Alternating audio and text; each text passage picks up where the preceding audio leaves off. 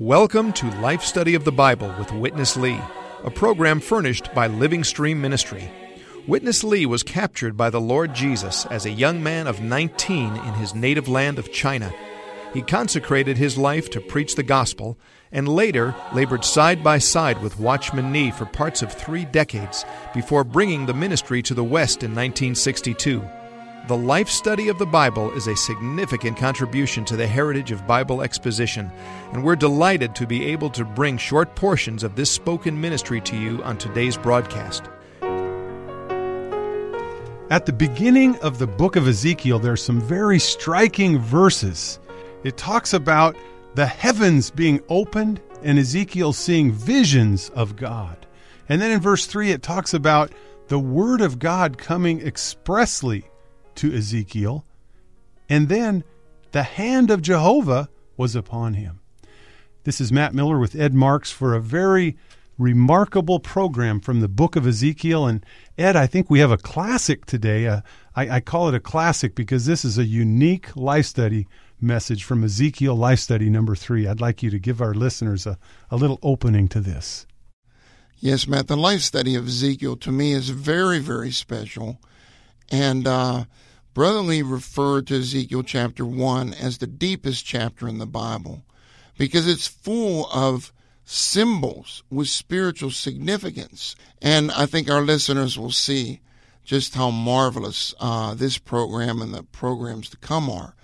But, Matt, I, I would like to say at the outset that uh, to those of you who are listening, our prayer is that what Ezekiel experienced here, what you read, would be our experience. We need to pray, Lord, open the heavens to me. Give me a revelation. Open my eyes. I like to pray Ephesians 1:17. Father, grant me a spirit of wisdom and revelation in the full knowledge of Christ. And that includes God's heart's desire, his eternal purpose, and what he's doing on the earth right now. And then not only do we need to have the heavens open and see visions of God, we also need the word to come to us. So I would say to our listeners, I would say to, to us, we need to pray, Lord, speak to me. Speak to me today, Lord. I want your word to come expressly to me the way it did to Ezekiel. The Lord will honor that prayer.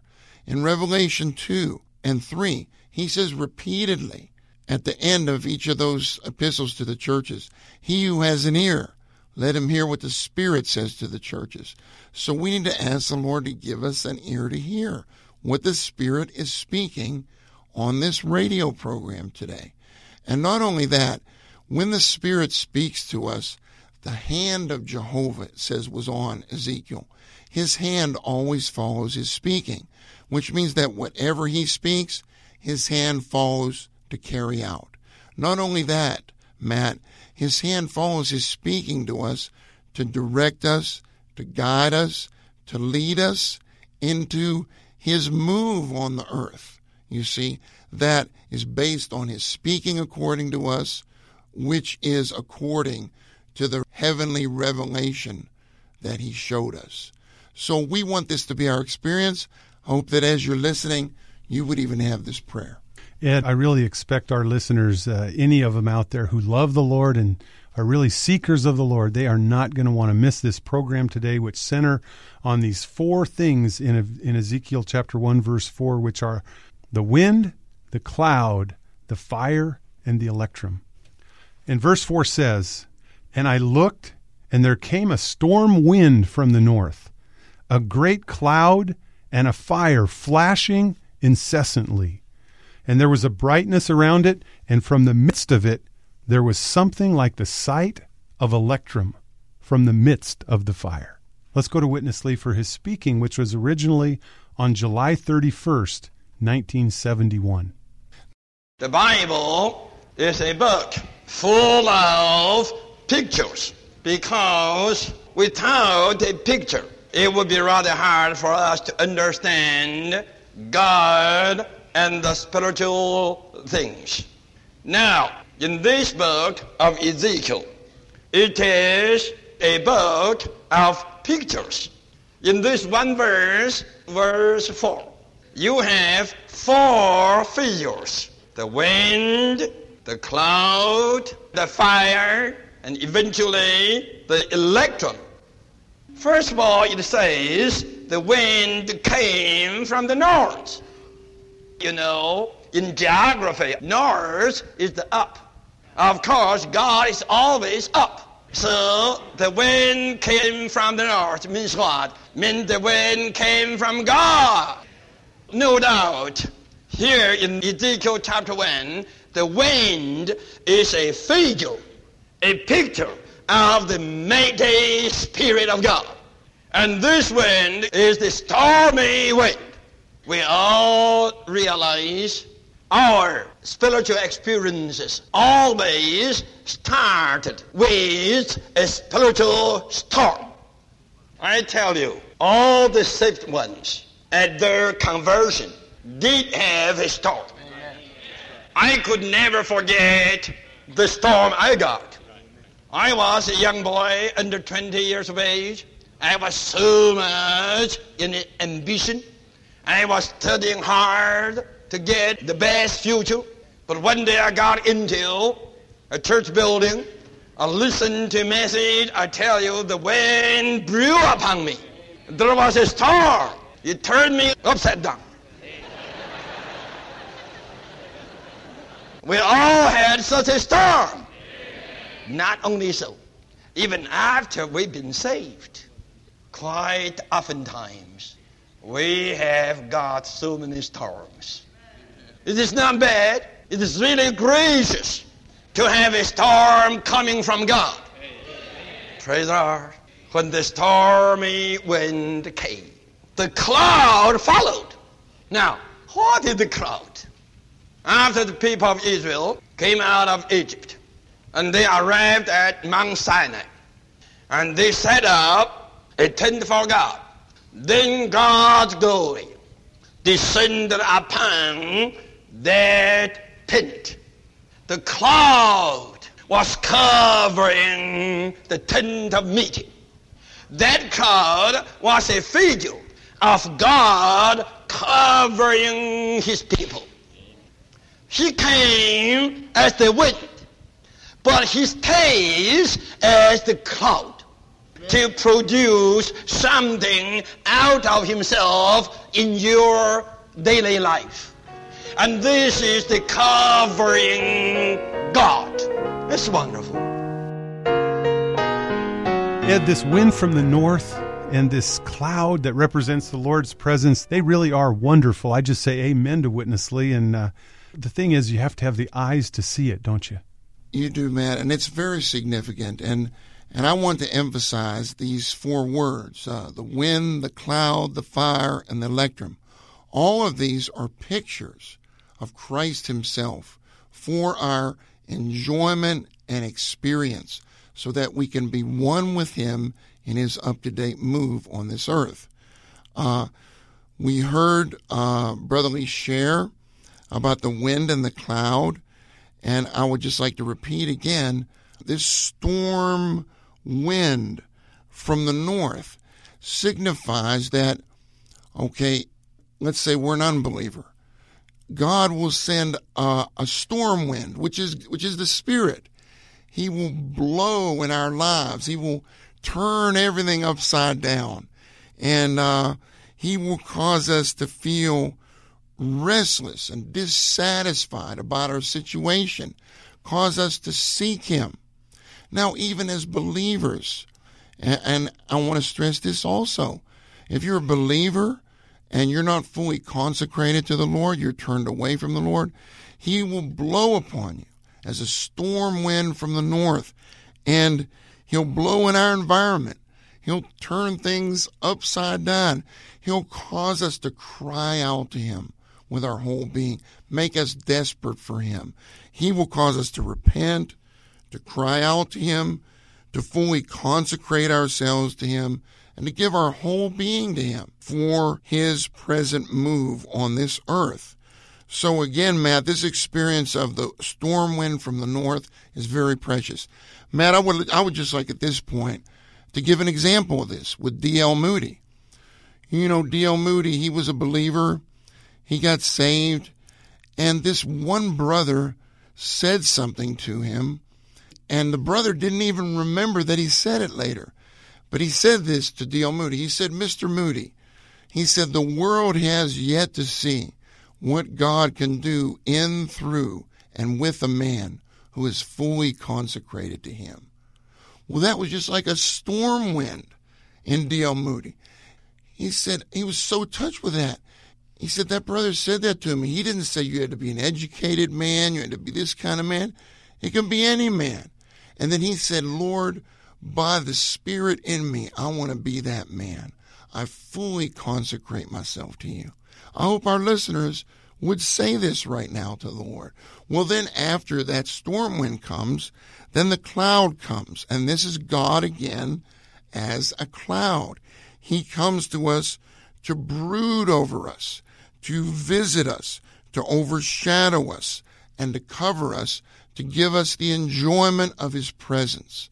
We know that from 1 Corinthians chapter 10, verses 1 and 2, the cloud signifies God as the Spirit. When the tabernacle was erected, the cloud of glory covered the tabernacle. In Proverbs 16:15, it says the king's favor is like a cloud of the latter rain. Well, who is the king? Jesus is our king, and Jesus lives in us as our king. So, after we experience him as the blowing wind, causing us to be convicted, to be dissatisfied, to be restless, to give ourselves to him, he comes to us as the cloud to care for us, to show favor to us, to overshadow us, to cover us, to protect us with his all embracing presence. And his presence as a cloud, Matt, comforts us, strengthens us, and energizes us, and broods over us so that we enjoy his presence all day long. And so this is our prayer.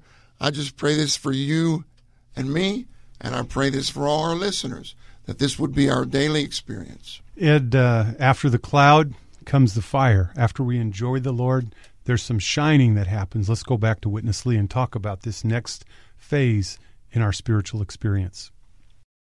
He saw the wind blow, and he saw the cloud overshadowed with fire flashing continually. Let me check with you. When you got the brewing wind from the Lord, and when you have the covering cloud, the overshadowing presence of the Lord, what followed? My, you had also the sensation, something within you shining, searching, and eventually burning while you are enjoying the Lord's presence overshadowing you. You are under the enlightening.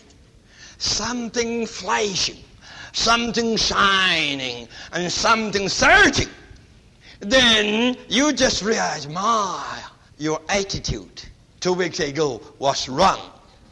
Well, under the shining, under the enlightening, under the searching of the Lord's presence, you got exposed. You would condemn yourself. Then what? The searching, shining will burn. It burns out all the negative things within you. There's no need for me to tell you, you know, two weeks ago I saw that your attitude was not so right. That doesn't mean anything as far as the inner life goes. But now you are under the shining. You are under the searching of the Lord's presence. And then you are under the condemnation of this shining. Eventually, you would be willing to say, Lord Jesus, I am no good for anything. I'm only good for being. Amen. What is this? Let me tell you, this is the real experience of the inner life. Not just some teaching. The wind is the Lord Himself. The cloud is also the Lord Himself. Now the fire is also the Lord Himself. When He comes, He comes as the wind. When he stays, he stays as what? As the cloud. When he searches and burns, he searches and burns as the consuming fire. I just cannot believe if one does have the experience of the Lord as the brewing wind and as the covering cloud and as the burning consuming fire, yet with you there's no change in your life. There's no transformation. I just cannot believe. We need to be transformed by being burned.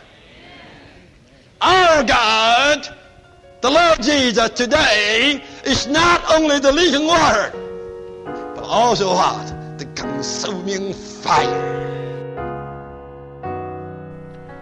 Uh, this is a very penetrating word, this matter of no change. How can you say you have no change after you experience the Lord?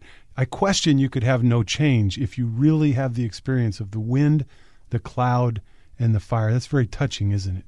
It is very touching, Matt. And I would like to stress that these four items should be a Christian's spiritual history. This should be a cycle that we pass through, even in a day by day way.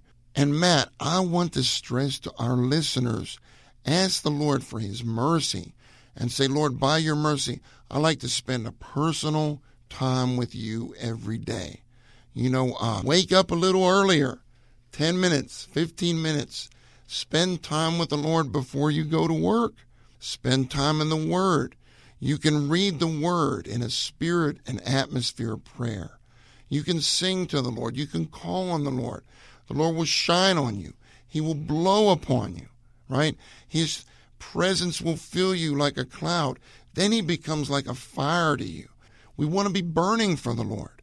Well, we don't want to be burning with our natural enthusiasm we want to say, Lord, I need you to be my fire. I need you to be my fuel. Burn in me today, Lord. I like to open my entire being to you without any reservation right now. Burn in me. And you know what he does, Matt, when we pray that? He shines in us. He enlightens us. He burns us and he purifies us.